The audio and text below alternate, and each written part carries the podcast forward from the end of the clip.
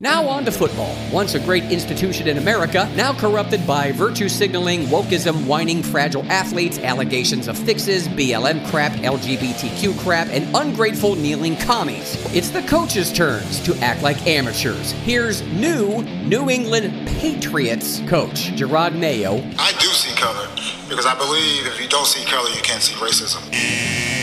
Wrong, but catchy. So if you can't see color, all of a sudden you're unable to detect when racism is happening around you? This is absolutely another example of amateurs who say things and they think they feel that since they said it, it's now true. But it does matter so we can try to fix a problem that we all know we have.